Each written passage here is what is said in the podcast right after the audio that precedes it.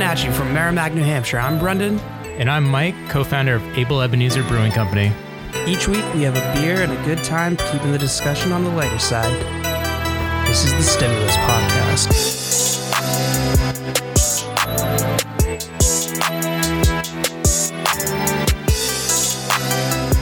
Hey, welcome to the Stimulus Podcast. I'm Brendan. With me, as always, is Mike. We're here with ultra marathon runner, hardcore cyclist, Adam Dodge. Yay! He's here. He's back. Back from Florida. Escaping the hurricane. Don't worry, he did quarantine. I know the CDC dropped the rules and everything, but he, he's fine. At least we think he is. Plus, with endurance like that, COVID doesn't stand a chance. Deep breaths, deep breaths. Absolutely not. Lungs of steel over here, guy. You're like the Chuck Norris of uh, New Hampshire. Oh, I wish. no, hands I down. Wish. I wish. I got a little ways to go. That's all right. It's like, how do you quarantine uh, COVID? Put it in Adam's house. I don't know. No, it's true though. I mean, I've never met anyone who's run 100 miles in 24 hours besides Adam Dodge. Well, I haven't done it in 24 hours yet. Oh, I thought that was what it was. No, How long it? did it take? Oh, okay. 25 hours? No, I'm not elite. No, I've done it in 26. What? That was my. Oh, dude. what a dick. All right, well, that's all know. the time we have today. See you We're next at- week with someone who can do it in 24 hours. 26 hours? I take back my COVID joke. Yeah. That's why COVID's thriving. Well, that's Okay. the thing. I mean, you could do it quick. You could do it, say, under 20, 15 hours if you're, you know, super fast and elite, or you could be out there much longer and do it in 30 hours. What's tougher? I mean, I you know, I- I- sleep deprivation. I mean, it, you know, it's a challenge for everybody. It doesn't matter how quick you're doing it. If you're doing it, that's uh, Interesting. I never uh, considered the sleep deprivation part yeah, of it. Yeah. Do you- hallucinations. It, it- yeah, it's a big. It's a Did big that thing. happen? Oh yeah. Is Oh, it yeah. like a psychedelic experience? Is it like the equivalent of like doing some Yeah, shrooms it's- out there? it's- it's- except you're burning calories. It's weird. It was actually the first one I did. Um, I did it, so it's a 30 hour cutoff. I did it in 29 and a half hours, so I was really pushing to get it done. And I mean, there's a lot of walking involved. And, and on my last 10 miles, you got to go out, out five, and back five. I was with Sean Sullivan, good friend of the, of the program here. He actually came out and helped me finish it up because I was I was struggling and he showed up at the right time. It was about four in the morning. He showed up and he wanted to go out and, and kind of bring me in a little bit and start definitely starting to hallucinate. The sun was just barely starting to peak up, going down the trail, and I swear to God, a trap door opened up under me as as I'm coming along, and I I, I I went to take a step, and this this trap door opens up, and I jumped out of the way and jumped into the woods and tripped over myself and just started laughing hysterically. And Sean's next to me, like, what the hell is up with this? Like, what what is going on? And Yeah. To this day, that's the worst one I've had. Is is yeah, trap door on the floor. It's weird, man. You can't describe it when you're out there. It's Full disclosure, I would have hated being next to why why that whole thing happened. Yeah. Like, what the hell is wrong with this guy? yeah, it's yeah, it's weird. Like, sorry, Adam, you're gonna die in the woods tonight. I'll see you later, bud. I can't Yeah, help you. You know, a lot of giggling and and uh, Mm. you get really weird. But that's you know that's after. To me, that's after the adventure. I mean, the adventure peaks at night. You get through the night, and you're, you know, it's that's my favorite part. But then you get, you get to the right before sunrise, and all hell breaks loose. It's just your mind plays tricks on you. You're suffering. Your feet hurt. Your legs hurt. It's just, it's, it's hard to describe. It's just you hit the wall completely doing that, and that's the hardest part to get through. And once you get to the sun rising, you're, you're pretty good. So is it more just like, like you said, it's a mental exhaustion you got to power through? Yeah, it's definitely a mindset. I mean, it's definitely um, when you go out, you have to you to be successful. You have to have the mindset early on that it's just you got to shut your brain off a little bit. I mean, you definitely have thoughts drifting through. You're listening to music here and there. You know, you're you're you're talking to people, but you you have to have a timeline in your head that this is not going to stop. And it doesn't matter how fast you go. I mean, uh, you know, I don't care if I placed first or you know on that that first hundred I did. I think I was third to last, finishing the hundred mile. But man, I, I did hundred miles. I you know Jeez, man. I'm ran, just- walked, hiked 100 miles, and, and it's, it's it felt so good to finish. And I, I had I actually had a victory right when I finished. Um, Well, that's Sean- why that's why you have one now. I know, So I I'm know. Was- glad we're doing victory nor defeat from Able Ebenezer. This guy needs needs his uh, carbs. He's got to reload over here. It is the best finishing beer, I will say. It is. Oh, it is. You know, well, knowing the- you, the you probably rode your bike, you know, 100 miles to get here or something like that. So, it was yesterday. oh, Yeah. Well, like, it, do you just pass out then for thirty hours after it? Like, how long did you sleep for? Like, because you you had a victory that would already knock me out. Yeah. Two victories normally does that to me, but Do you just sleep? Like, is that your recovery? Well, it's tough because a lot of the times I've, you know, I'll schedule work the next day. So, um, I think one year I took a took a day off, That's but then bad I, as I life started planning, getting, dude. yeah, I mean, Come on. as I started getting used to the impact of them, um, I have to be on my feet because you have to stretch out the next day. So Hmm. I wouldn't want to work at a job actually if I was sitting in a chair all day after a hundred mile run because you you're going to feel it even more.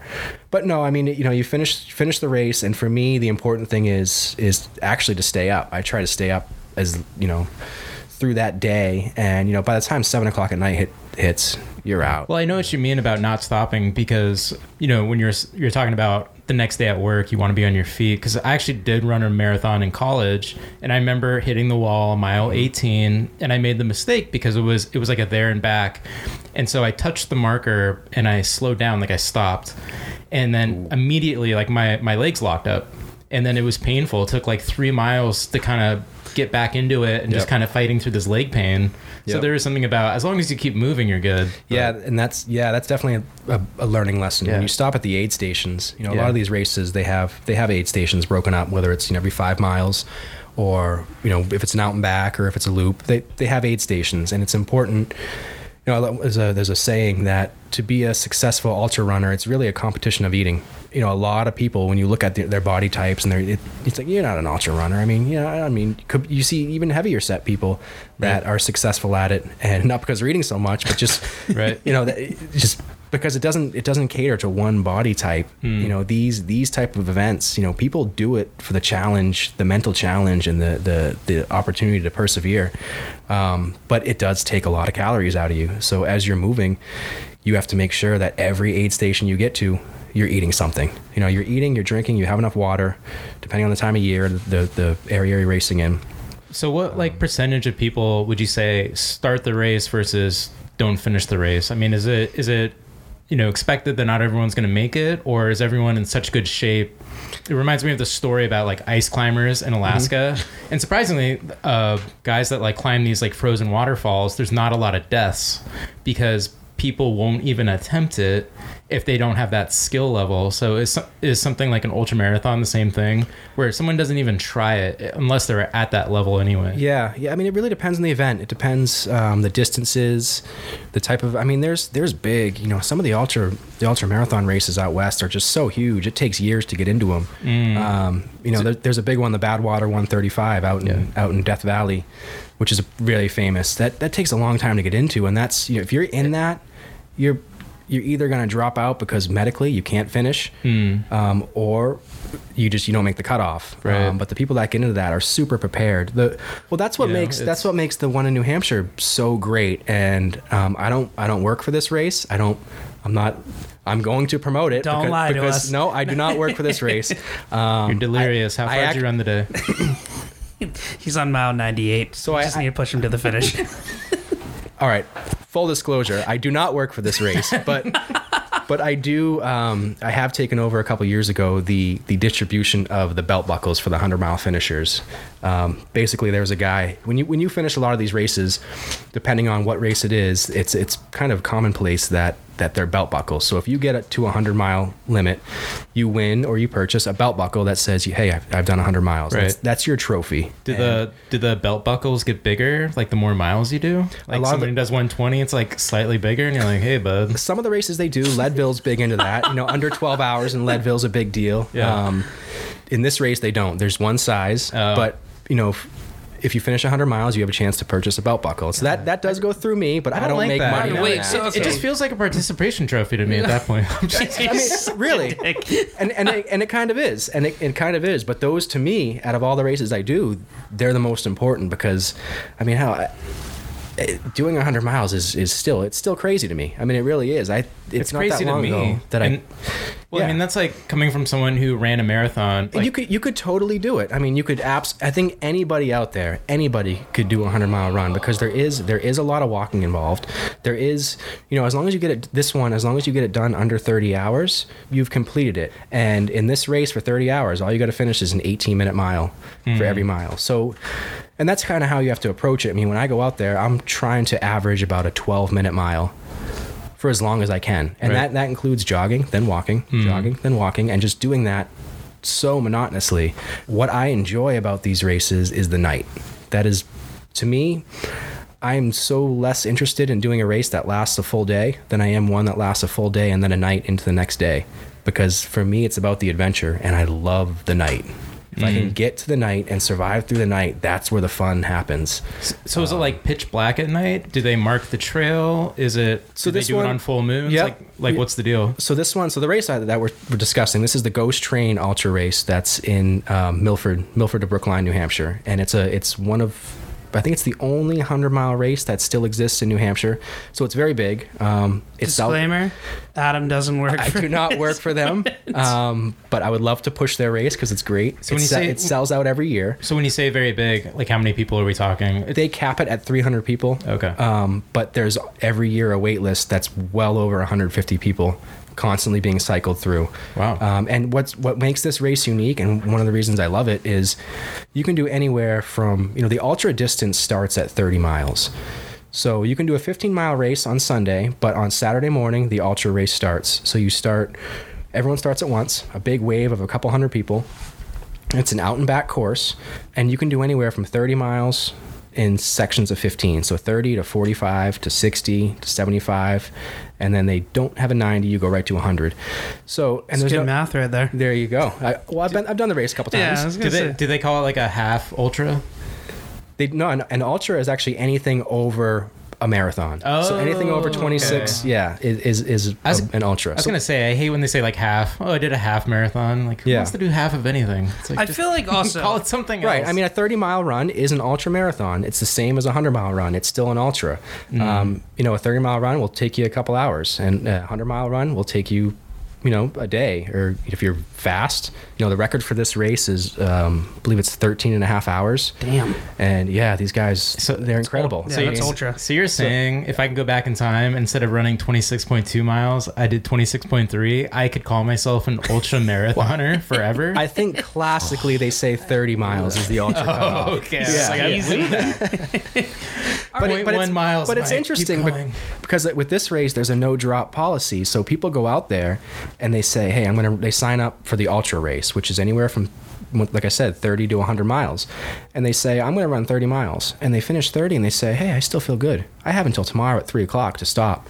They go out again and do another, you know, out and back. Now they're at 45, and they say, "Hey, what's this? What's running in the night like? Let's try that out." They go out again then they come back and do 60 so it just it encourages you to push yourself. Everybody there is so supportive. I mean ultra runners are nothing like marathon runners in in i mean i'm not trying to classify marathon runners as, as being something other than they're not but there's a lot more support with ultra running um, Yeah, marathon running seems more like a competition. it's com- it's competitive no, yeah, it's, more competitive. yeah. Not to, I'm not saying this isn't Yeah. competitive, but that's just like when I hear marathons, like you want to win the Boston Marathon, Right. You know, like Right. those guys are training to win this marathon. You're not like competing against like I'm gonna beat you in this hundred miles, right? Absolutely, yeah. You're more like, Yeah. hey, let's do this together. we mean- can both finish this. Yeah, I mean the, the, the peak performers, sure, yeah, they're out there competing, but uh, you know most of us out there, we just really want to finish and want to have an adventure through it. Um, a lot of people just pushing their own limits, local, you know, local people. It's yeah, it's an incredible environment, and the the culture there is just it's so positive. And to answer your question about how the course is lighted, so you basically you're you, you have headlamps through the night. There are um, an eight. there's an aid station at each end. It's a seven and a half mile out, seven and a half mile back course, and there's an aid station in the middle. So beyond that, you have headlamps, and then it's broken up. The more you do the race, the more you really understand the sections. It is broken up into certain sections, and one section is actually really cool. They take hundreds of pumpkins and line the, the rail trail that it's on, and light the pumpkins at night. That's so awesome. For That's cool. hours, when you're coming out and back, you're running through these this, these line of well, they're jack o' lanterns. I mean, they they have they're all carved. Um, it's such a really cool, unique section, and because of the way the race flows, people are finishing at 30 and then 45 and 60. So if you're a 100 mile runner, you get to 3 a.m. I mean, there's there's long periods where you're all by yourself, you know, mm. completely alone, whether you're listening to music or you're just, you know, on your own. And I I love that. I don't. I, I, I- you know, I'm not a social runner. I'm not. Most people are. Most people like to do these things for the social aspect. Really? I love the support of these people here. I, you know, I love the group mentality, but I also love being alone out there in the middle of the night. So would you say biking or running's harder? Like I'm just I'm really interested in this because I have my both perspective. I, I feel like running's way harder for me, but biking long distances like that that seems crazy. I mean, it's Five miles gets me tired. I, I think it's a pretty subjective question. I I think it depends on on each individual person. For me, um, I find running to be harder because I was always a sprinter. I mean, I, in high school, I was a high school sprinter. I was on the track team. I was a you know four by one hundred runner. Never ever saw myself running anything more than a mile ever. And it wasn't until Was this before or after you mean- won the freshman rushing record for Merrimack High School? Which still stands Which today. still stands still this day. Got to get yourself one of these You know- state championships. you come into the brewery, you have a, you have a few too many drinks, and you start you start talking about uh, Oh yeah, glory I'll, I'll never forget that story. Someone gave that guy a trophy. Whoa, that wasn't participation, Brendan. Oh my God.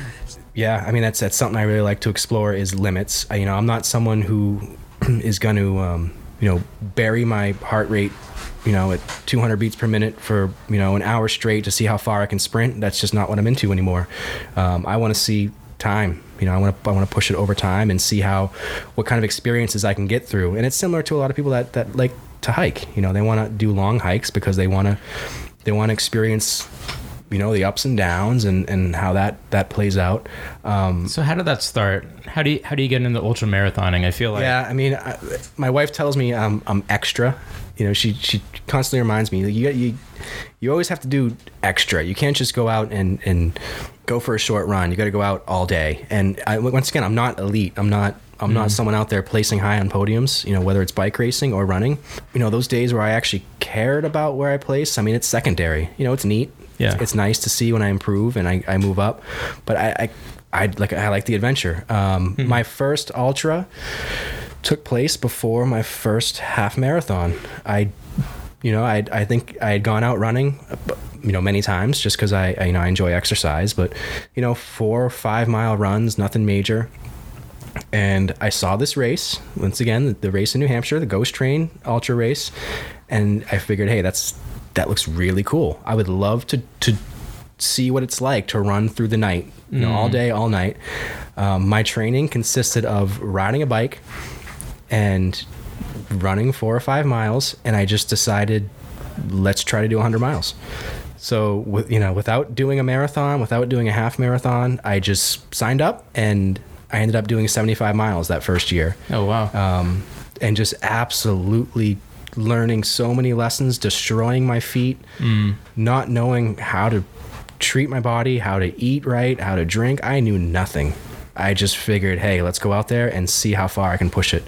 I had to stop at 75. I'm convinced, you know, this. There's many ti- things I've looked at where the next day you're like, ah, I wish I kept going. Um, that year, no. I mean, that year I I was done. So I stopped at 75. Felt really good about it. I had a belt buckle on reserve that year, and I had to give up the belt buckle, which was the hardest thing. Um, I had paid for it in advance. Kind of, kind of just you know. God, what are you, the post office? No, That's well, not you a know, good idea, dude. That's no, not a I- good move. I bet on myself, man. I bet on myself, and so did the post office. and I, I ended up. that's true. and they lost. And they lost. losing lost, yeah. huge. Yeah. so I didn't get my participation trophy for for 75 miles. Um, but yeah, then I was hooked because I, I got to see what it was like to go through the night, and and what got me was once again that 4 a.m. I got to that 4 a.m., finished my 75, my feet were destroyed, and I couldn't I couldn't bring myself to go back out there. Um, but that was it. I was hooked, and at that point, I think I had done. It might have been the same year or right around the same time that I started doing 24 hour bike racing. So I had kind of the mindset of what it took to get through that. My, my first 24 hour bike race was was really difficult also. I was doing it on a team, just me and another another teammate of mine. And it was just it was a course up up by Mount Washington where you you ride around the course as many times as you can, you trade off as you desire, and it's mm. just it starts at, at noon and ends at noon the next day. Yeah. I feel like Adam is the testament of just the normal guy. You know, for people that don't know him, he's like the most like average looking person.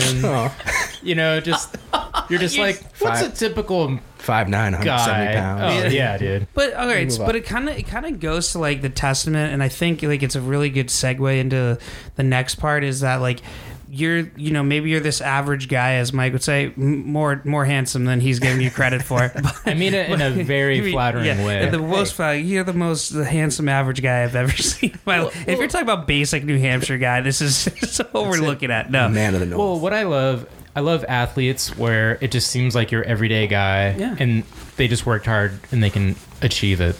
You know, you Mm-hmm. see someone like LeBron James, and you're just like, of, of course he's so good. And there's a whole other argument about living up to the expectations that people set for you, which is different. Mm-hmm. And then the other side is, you know, what are those things where maybe I'm not predisposed to being that tor- type of ath- mm-hmm. athlete, but like mm-hmm. I've decided and I've kind of willed myself.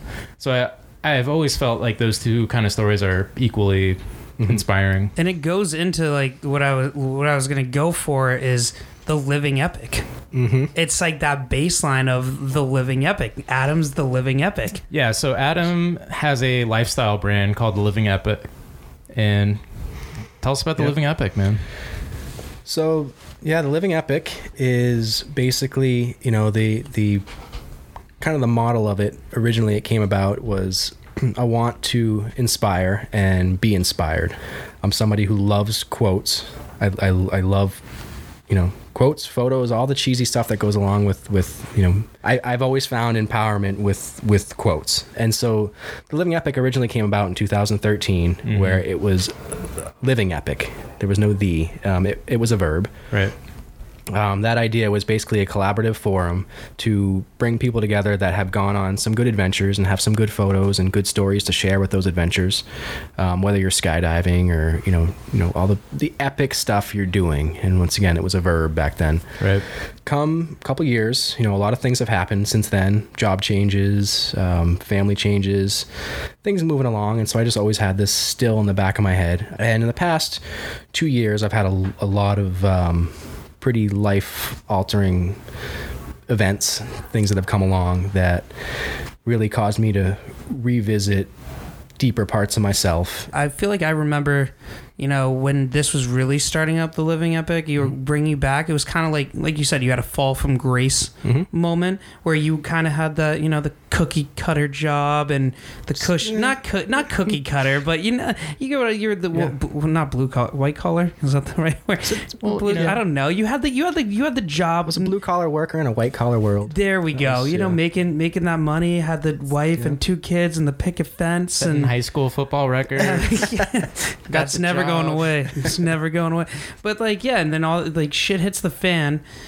you know, yeah, I did have a, I did have an issue. Um, I had a couple, couple of arrests for DUI that stacked up over two years, and the first one was, was, you know, both are completely, completely within my fault and completely, you know, I take full ownership. Right. First one was a, was a, was a bad circumstance. The second one was just absolute stupidity to put myself in a circumstance where, Right. um, with the with the second one that happened, you know, the instant it happened was the realization that I was losing my job. You had know, a good I- job. I, had what I what I thought at the time was a very good career in facility management for a private entity, making you know pretty good money, very secure money, I will say. You know, on the surface, things looked really good. Things on the surface for me felt really good. If I had just scratched a little bit deeper at the time, I would. It's so obvious now at this point that I was. I was fighting a lot of demons and I was dealing with a lot of stress under the surface. It wasn't so obvious then. And, Was you it- know, was there like a focal point of the stress? Was it just an all-encompassing? the job was very stressful. The job, Okay. the you know, the on-call requirements, the the constantly being tied to my phone hmm. was was was tough, and and it was it was manifesting in in ways that were causing you know a lot of kind of deeper seated anger in me. Um, was causing me to drink more, and I think you know the the two arrests were just at the time it, you know it wasn't nothing peaked to a point that it was it was you know I was not a an abusive alcoholic or anything like that Right, right. whatsoever there were issues that were not being visited by me that were being kept in the dark and the ultra running and biking by uh, cycling at the time I was using as a tool to fight those demons and I'm thankful that I, I was doing it but they were just keeping things at bay enough and keeping the stress at bay enough that it wasn't fully surfacing it was masking. I was I was masking a lot, and that's a that's a phrase I used a lot afterwards. Was the, the mask? You know, I was putting on masks at night. I was instead of dealing with my stress head on, I was um, I was keeping it at bay by sitting down and watching TV and drinking, and then yeah, sure, I'd go out and run Right. long distances and bike long distances, um, but just to keep that little bit at bay and there was yeah i mean there was there was frustration mounting. There were things happening that i was i was ignoring. And i mean it's been it's been uh, a year and a half since since that second arrest. Yeah. um, a, a lot certainly has i've dug really deep at myself and once again revisited this whole living epic idea and and so it brought back to the idea of okay what can i do with this? So right now you know the living epic is a I, you know, I want to develop it into a lifestyle brand. It's still more of an ideal. Well, I love the fact that you keep thinking about it because I mean, you like quotes, and it reminds me of one of my favorite uh, Churchill quotes: "Is uh, never go, never give up on something you can't go a day without thinking about." And I've Good. always thought about that. I thought about it, you know, even with my wife. You know, we're long distance for three years, and people are like, "Oh, you're gonna keep doing it?" And it's like. I think about her all the time. Of course I am. Yep. You know what I mean? Like it's it's not even a, a question. It's not this pros and cons chart. Like it never came to that. It was just like I keep thinking about this. Like this is what I want in my life, and it's what else am I supposed to do? you know? Exactly, Yeah. right, yeah. Yep. And it's usually pretty hard. You know, it's usually pretty difficult. Everything Um, is hard. I mean, the life is hard. said that, and it's.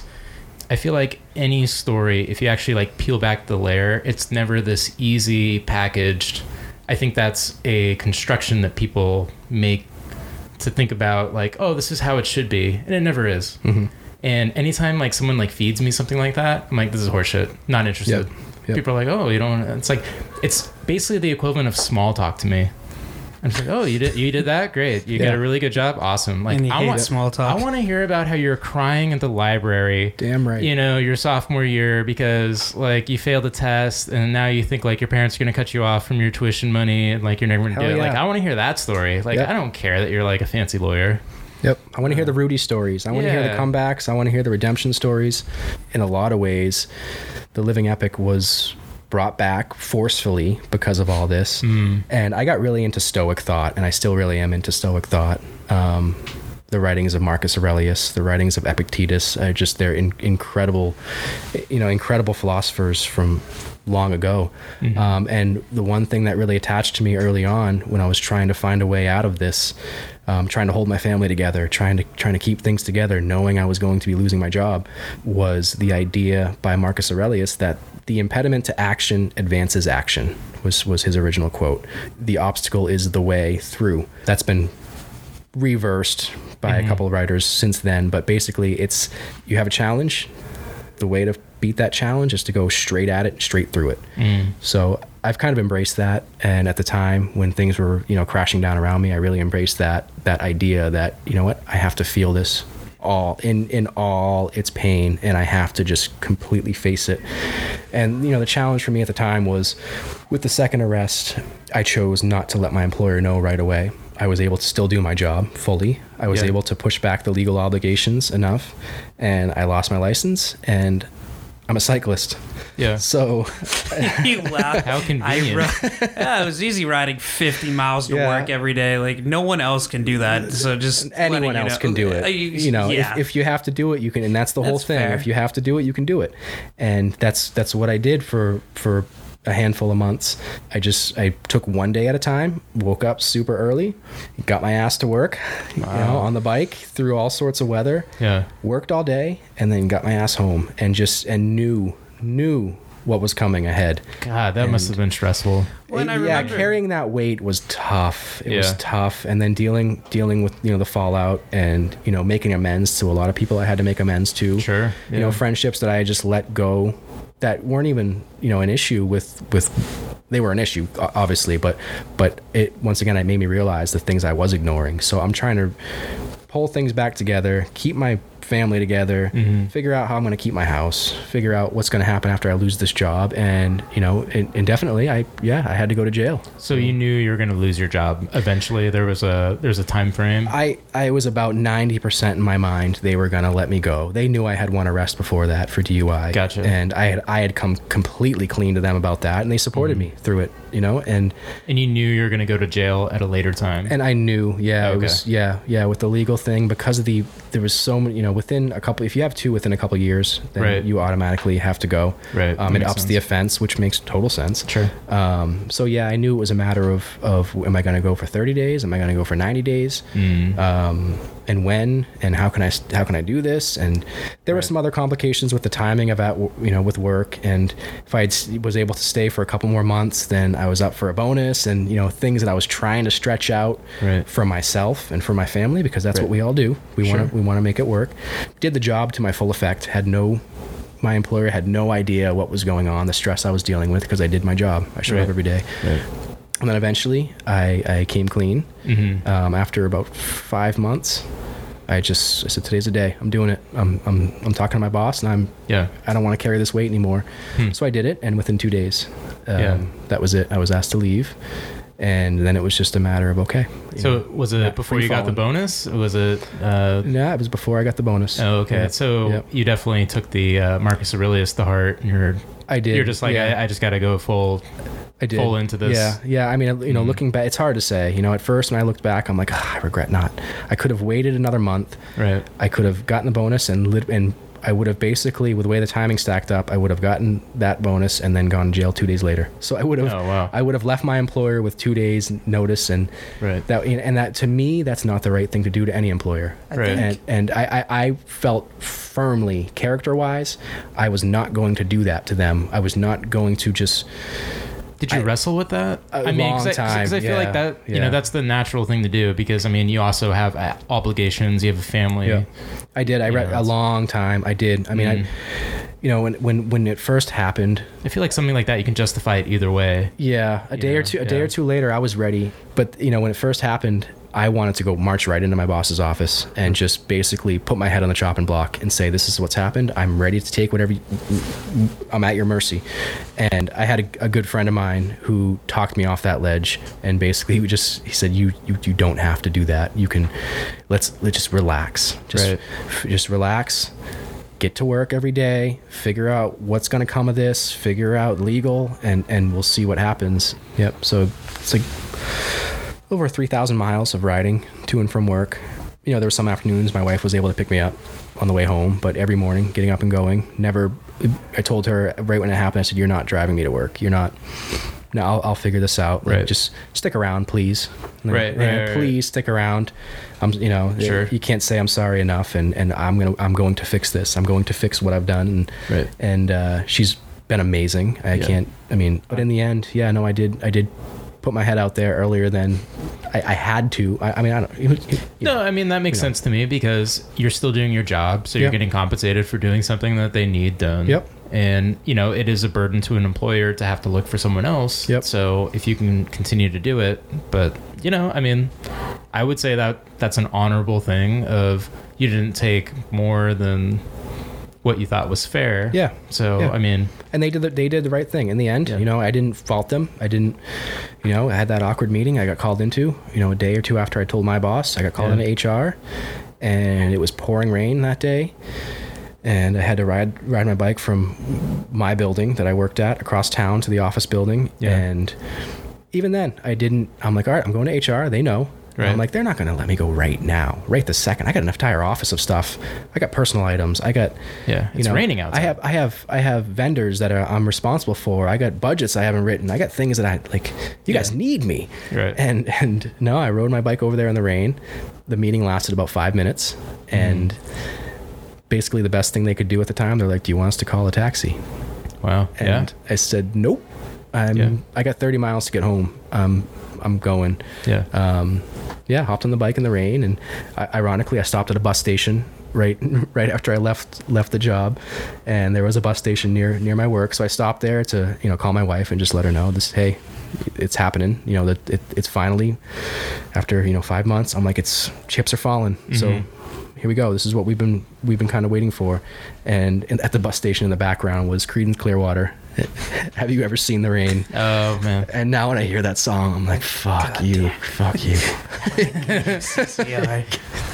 What I've learned in the past year plus, you know, year and a half now, it's unbelievable. I mean, I have I have dug deep, really deep at things that I was ignoring for a long time. Right. Um, I realized that I spent 15 plus years not growing as a person and only growing my career and not not exploring deeper parts of myself. Hmm. And in the end, I well at, at that time I thought this is just what I'm doing. I'm doing a great job. I'm I'm building this career. I'm making money and this is what people do. And I've come to realize how much I was ignoring and now how valuable what I've been doing is and I'm I'm still th- I'm thankful. I mean I'm thankful. If I if I this didn't happen and I was still in that position and I was carrying that stress, I don't want to be that person. I don't I don't want to be that person that I would be right now or that I would have become five, ten years from now. I don't want to be that. I'm so much happier the person I am now mm-hmm. than than I, what I was becoming and what I was then. And it took unfortunate circumstances and, and things that are still, you know, I'm still dealing with the fallout completely every day. Um, I didn't drive here, you know, I mean, it's, it's Yeah. all, that's all part of it. Um, Don't make me laugh.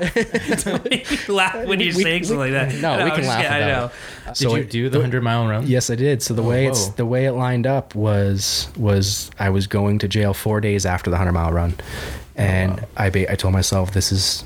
I'm, I'm going to embrace this run and this is going to be my moment to just I need this. I needed it so bad. After it- after the year I had, I needed that run so bad.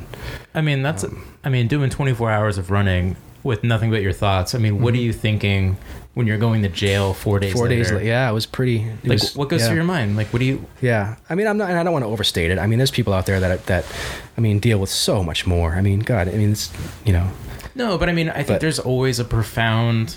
Uh, regardless of how serious it is, there is something that happens to people when something is very finite. I can Yeah. remember vividly where I was on a beach in California when I mentally decided I was moving to New Hampshire. mm-hmm. You know, it had been on the table for a while, but there's like this moment where you're like, I'm gonna do this. Yeah. Like I've, like I told myself. And I remember moment. sitting on a beach, and that was the best beach experience because when you live in Southern California, you can go to the beach whenever you want. But that day was special to me, and I re- always remember that day because I knew I wasn't always going to have it. Yep. So I think having this impending date of, you know, what happens in jail, like who knows what what's going to Yeah, happen. yeah, You know, it's uh, Well, part of me, part of me also, and I'm not this. I'm not lying about this. I mean, I said it to a couple people before. It's I was genuinely interested in that experience Of going to jail? Of going to jail because it was done. It was going to happen. I had I had to embrace it. You know, I had I completely embraced the thought that it was happening, Right. and it's an experience as part of um, you know my living epic. It's There my epic. go. I mean, that's that's part that I'm not only going to learn its lessons. I want to. What is this like? You know, Mm. not everyone gets to go or should go. Sucks. It fucking But- but it's sucks. like, what is living that gonna epic. be Go to jail. but I, I went into um yeah yeah I, I so I, I yeah I went into that race with the yeah n- knowing that I'm gonna have a lot of time to think and I'm gonna I'm gonna you know I'm this is my last time that I'm gonna be out in the wild Mm. and not knowing where I was gonna be after the after jail am I am I move what am I gonna am I gonna keep my house what am I doing Right.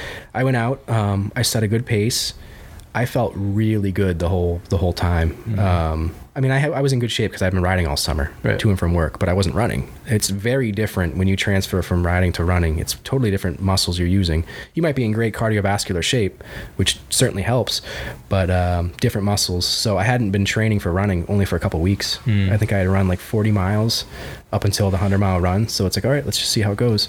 I, yeah, I set a good pace. Tried my mindset, like always, was get to the night and then get through the, the journey of the night. And I yeah, I had a moment. There's one hill in that race. It's a, I mean it's a rail trail run, but there is one hill that you have to climb. And this is probably mile 70ish and I'm hiking up this trail and it's super foggy. It's the dead of night, you know, it's that it's that New England dew in the air. Um, everything's reflecting because your headlamps jumping off all the dew and and the air was just perfect. And I just yeah, I had a really profound just moment of complete peace. It just, you know, I realized, you know, in three days I'm going to this place and the air smelled great and everything looked great and I felt good and I was 70 miles into a 100 mile run knowing I was going to make it the 100 miles and Right. it was going to be my fastest time at the time. And um, yeah I think I out loud I, I was talking to myself and I'm just like I fucking love this like I love this. I'm like this is the core of me. Like I've dug so deep in the past year into myself and into what makes me tick and what did I do wrong? What can I fix? What do I need to learn?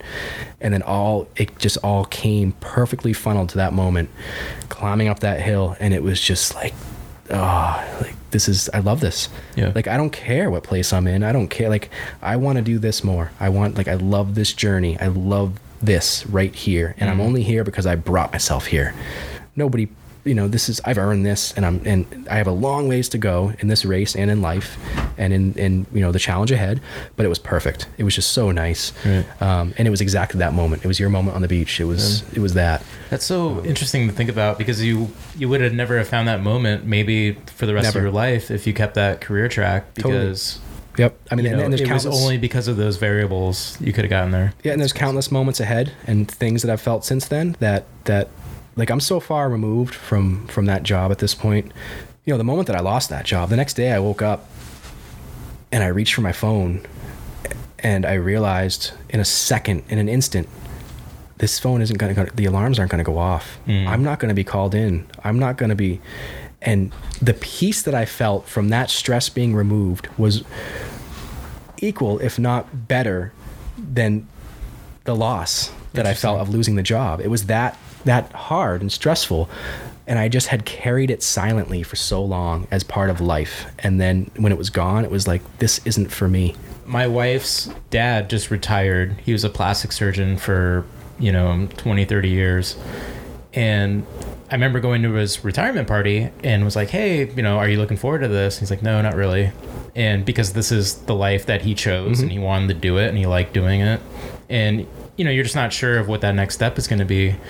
And, you know, later on talking to him after he had been retired, you know, one of the things that he mentioned that he enjoyed was the stress relief. Because like you said it's kind of this hidden thing that you know he's always worried about patients. Mm-hmm. And so you're always on this alert of i have to make sure that someone is you know recovering okay. Mm-hmm. And even if it goes well it's still in the back of your mind that something could happen and i have to be there for them. And it's one of those things where in the moment you would say no i'm not stressed like everything's just going the way Yep. that it's always gone but once you let it go which can only happen when you actually let it go you know not going on vacation for a week you know then you're like oh i didn't realize how stressed i was Yeah. about that Yep. Because vacation, you carry it. Right. I mean, any vacation I Oh, took, it was right there with me. I'd get called on vacation all the time. Um, in the end, I was owned by that building. And, Right. and I paid for it in a lot of many in many ways. And this this big thing that happened was, you know, I, I look at it as um, you know, it's like a divine storm. I mean, it was something that was just, I'm, yeah. I mean, uh, it's weird to say. I'm glad it happened, but you saying that you're interested in going to jail i'm kind of fascinated by like that was my mindset of joining the army i wanted to go to iraq i wanted to be deployed because i wanted the experience it was just like this rite of passage for me and it was right when the war started and so everyone has opinions about it but ev- you know somewhere in there i was like we're all college students no one's done anything mm-hmm. you know it's like i want to do something i want to see it like I, you know, I have to see it. I'm just wired that way. It's like better I, or worse. I, I need to see it, right? Not saying I spent much time in jail, but I, I spent like a couple days, and I was like, dude, it kind of sucks. Yeah. Just a warning. I just I was like, I'm just giving you a warning. It's not like this fucking. No, so basically, I mean, you you know they give you a report date. Um, I didn't go right from court or anything, so I had a report date. So yeah, no, I just showed up and said, "Yep, I'm here. I'm, I'm here for for jail." Um, Yeah. Yeah, they. I mean, yeah, they take you in and and Are they nice to you? Is it like going to the DMV? They're like, all right, here's your eh, ticket. Go wait um, over there.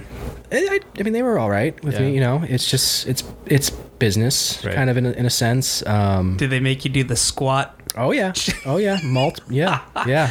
They got Yeah. They gotta make you squat Daily. and cough daily. So that I had to. Yeah, I I eventually had a had a job where I um I had to move outside, you know, outside the building on my own. You know, there's obviously cameras everywhere, but I had to to, to walk from one end of the building to the other outside, and so because of that, I leave the building. When I come back in, yeah, it's just it's a full on strip shirt search. This was later on on my stay. I was living in a, a wing that was at one end, and the job I had was was a, you know a cleaning job that was at the front end of the facility. Okay. So I had to to literally walk outside and walk around to the front because they rather than have someone walk me through the entire facility um, to get to that point. And you, you get that job if you're trusted. I mean, Gotcha. my crime was not something that they were afraid I was going to take off, and if I did, it's automatic two years on top of that. So I, I wasn't Right. going anywhere. But yeah, when you come back inside, you know. They're worried about people obviously getting something from the outside, something as stupid as picking up cigarette butts from a parking lot. People actually smuggle them in, half smoking cigarettes from a parking lot. Yeah, by getting that job, I was blessed with the opportunity to be strip searched every day. Nice. they're like, yeah, we're not afraid of you running away, so you're just gonna get searched. Yeah. every Just like I- day. Every day. Um, Just like I imagined it in the yeah. forest. Got an No. ultra marathoner here. Buddy, what's your workout plan? I went in days after running the ultra. I was still sore from from running the hundred, and I went in, and of course you're not running when you're in there, so it's like shit, you know. Yeah, right. I'm in I'm in peak shape, and I, you know, in a month you lose that. Could Did, smuggle something with those glutes. did a lot of push-ups, a lot of sit-ups, and that's really all you can kind of do in there. Yeah. Um, You read a lot. I read a lot. Yeah. Did they have like a library? So there, yeah, the wing I was in had had a, a whole room that you know about the size of this room that's full of books. Okay. Um, and yeah, no, I was through that every day. So I read um, I think 20 books. I made a list of all the books I'd read. Oh wow. Um, and that's kind of started my reading journey. Was when I was in, you know, I'd been reading a lot before from from my arrest, Yeah. trying to learn, trying to, you know, really, you know, once again, reading a lot of the Stoic writing, reading some newer thoughts and and you know some a lot of self growth type of stuff. And then when I went in there, I really just embraced the time to read. Really, really Just nice. if you have nothing to do all day. Yeah, no, really, and that yeah, I mean, there's a, there's a very strict schedule. Um, you know, the one thing, eh, the the you know, you wake up um, 5 a.m. and the first thing I would hear that would wake me up was someone yelling into our unit and breakfast. And so that that sound, like I still hear that in my head, and just breakfast. It's like, oh god. Does it feel dangerous? Did No. you ever feel? Do you have a cellmate? No, so when when Anything you like that? yeah, so when you when you go, no matter what you're going in for, um, they automatically send you to to their maximum unit. Um, Okay. It's part of their their R and D department. So you you go in and that's you have your own cell, but it's maximum lockdown. So you're on lockdown um, 22 hours a day in your cell, and yeah, that's that's yeah, that sucks. I mean, that's the classic. You know what you kind of picture as the classic jail experience. Um, going crazy because you're Yeah, by yourself in a cell. yeah, and you're and you're you know you're mixed in with people at that point that are in your unit. Like I said, you're in your own cell, f- Right. but then you're out two hours of the day, and you're mixed in with people that are, you know, yeah. I mean, there's murderers that are in there for for temporary until they're actually going to prison. You know, before they're. But there's yeah, there's some heavy hitters that are in that unit, and at that point, I went in having no, you know, I've never, I don't, I didn't really get in trouble in my life with anything, and so yeah, I head down. Just I would walk around the unit, and do laps, and no one gave me any problems. I mean, you just you don't look anyone in the eye, and Sure. you know you only speak if you're spoken to and you you know you don't uh, take anything that people offer you don't I, for me people you know there's a lot of trading tons of trading of food and stuff like that from it's like no i'm good like i'm i'm good Right. they put me in there and usually you stay in there for you know a day or two or whatever depending on on where they're going to send you which unit they'll send you to Oh, this is the solitary. Um, this is this yeah yeah the, Oh, the- okay. So yeah. it wasn't thir- 30 days of solitary. No, this is no. uh, like an in processing Yes. point. So it's Gotcha. basically their yeah their secondary. But they put you in processing, and you're in one room sharing with other people, which I was only in for four hours, and then they send you to the that maximum. Gotcha. And so I would yeah. So I should have only been there in a day or two because they were going to eventually send me to a much lighter unit based on, mm-hmm. on on the crime. And I mean, the social worker told me he's like, "Oh, I forgot about you." he, he left me in there for six days. so yeah, I spent six days in that unit. Yeah, and that was just literally doing push-ups and reading. Just there's nothing else to do. There's nothing to Oh. do. Uh-huh. There's a handful of very successful ultra marathon runners who have spent considerable amount of time in prison for for not violent crimes. Um, um, there's a, a big runner, Charlie Engle, who spent multiple years in prison for a um, mortgage scheme, and in prison, he kind of honed his ultra running skills and his mindset. And when I was in, seeing some of these guys and the way they dealt with their maximum, if they could if they could channel their mindset after if they could never run a mile in their life and then go into this place, if they could just channel the mindset they developed in there to running, they could be great. They could be, you know, their mindset would be great.